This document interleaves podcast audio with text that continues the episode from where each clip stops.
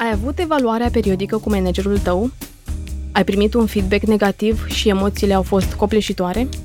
Acum, după acest feedback negativ, îți vine să te învinovățești și să te ascunzi de lume? Dacă răspunsul acestei întrebări este da, atunci bine ai venit la podcastul Emotion Stock. Eu sunt Florina Cioagă, gazda ta, asistată tehnic de Tudor Stoica, iar în pastila de emoție de astăzi îți voi împărtăși cum să ajungi la o mai bună înțelegere și gestionarea emoțiilor când primești un feedback negativ. Lorina, care sunt emoțiile care apar cel mai des când primesc un feedback negativ?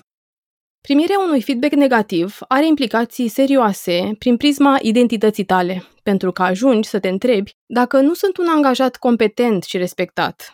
Atunci cine sunt? Emoțiile cel mai des întâlnite la primirea unui feedback negativ sunt cele de vină și rușine.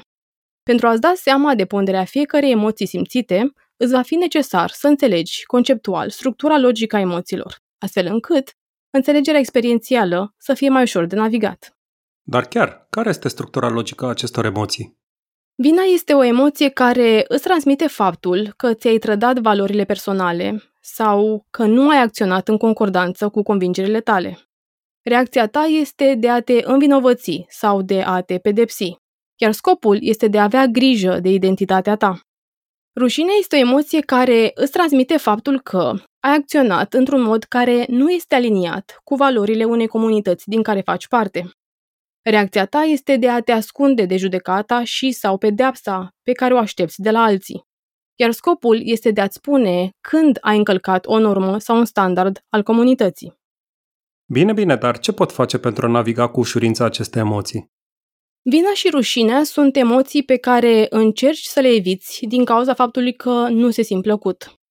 Dacă poți accepta această stare de disconfort ca modalitate de a-ți atrage atenția, s-ar putea să descoperi că vinovăția îți spune că ți-ai încălcat valorile personale, în timp ce rușinea face același lucru pentru valorile comunității tale. Mesajul important pe care adesea îl ratezi din cauza stării de disconfort este faptul că ai valori puternice și îți este clar care sunt acestea. Vina și rușinea îți arată că ești conștient de valorile tale sau ale comunității tale și când anume consideri că le-ai încălcat. Vina, dacă este înțeleasă ca un ghid care să te țină să acționezi în concordanță cu valorile tale personale, este o emoție foarte utilă. Dacă nu ai simți emoția de vină, nu ai fi conștient, conștientă că ți-ai încălcat valorile și nu ai putea vedea limitele convingerilor tale. În acest sens, vina oferă informații esențiale care stau la baza identității tale. În ce sens? Piramida nivelurilor neurologice a lui Robert Dilts zice așa. Punctul tău de plecare în viață a fost mediul în care te-ai născut. Comportamentele ți le-ai dezvoltat în funcție de ce ai văzut în jurul tău sau în funcție de ce anume ți s-a cerut să faci de către părinți și educatori pentru a te integra în comunitate. Capacitățile ți le-ai dezvoltat pe baza comportamentelor repetate. Credințele pe care le-ai dezvoltat despre tine și valorile tale au avut la bază capacitățile tale deja demonstrate. Iar identitatea ta stă pe credințele tale despre tine și pe valorile tale. Rușinea este emoția care are grijă de identitatea ta publică. Apare atunci când ești conștient că ai încălcat regulile sau standardele comunității din care faci parte. Predispoziția ta este de a te ascunde de acea comunitate. Nu înseamnă neapărat că ceea ce ai făcut este greșit din punct de vedere etic sau moral, dar este greșit în funcție de comunitatea din care faci parte. Acest lucru este deosebit de important de înțeles atunci când iei în considerare organizații, culturi sau națiuni. Rușinea are un rol important în menținerea culturii unui grup și în menținerea comportamentelor aliniate.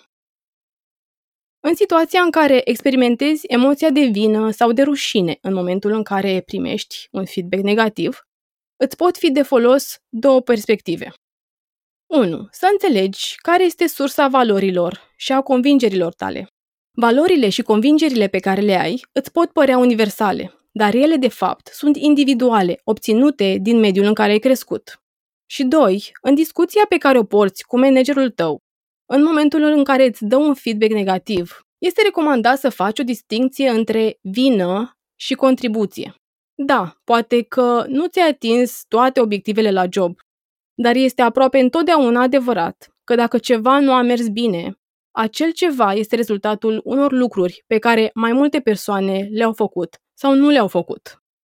În timp ce vina este îndreptată spre trecut și caută să găsească un vinovat, contribuția este despre înțelegere, învățare și este îndreptată spre viitor. În mindset de contribuție poți adresa următoarele întrebări. Cum am contribuit fiecare la realizarea situației actuale? Ce am făcut sau nu am făcut fiecare pentru a ajunge la această situație? După ce am identificat sistemul de contribuții, ce putem face diferit? Ce putem face acum pentru a merge înainte? Și încă un lucru foarte important. Odată ce s-a înțeles și stabilit fiecare contribuție proprie, fiecare își asumă răspunderea pentru contribuția sa. Aici poate avea loc o actualizare a setului de valori și credințe. Fiecare dintre aceste emoții există pentru un motiv anume și încearcă în felul lor să te ajute sau să aibă grijă de tine. Motivul pentru care astfel de emoții sunt incomode este ca să le acorzi atenție. Disconfortul are un scop, iar acest scop are legătură cu sprijinirea ta în viitor. Ai ascultat-o pe Florina Ceagă, coach transformațional, vorbind despre emoțiile cele mai des întâlnite când primești un feedback negativ. Vreau să-ți mulțumim pentru cele 5 minute acordate și să te invităm să-i te alături Florinei în sezonul 2 al podcastului Emotion Stock, unde va continua să explice despre cum să ajungi la o mai bună înțelegere și gestionare a emoțiilor. Dacă ai propuneri sau sugestii despre situații în care emoțiile au fost incomode și vrei să afli de la Florina despre cum le poți naviga mai ușor în viitor, intră pe site-ul www.florinaceagă.ro la secțiunea podcast și lasă-ne un mesaj. Ne auzim în curând la o nouă pastilă de emoție.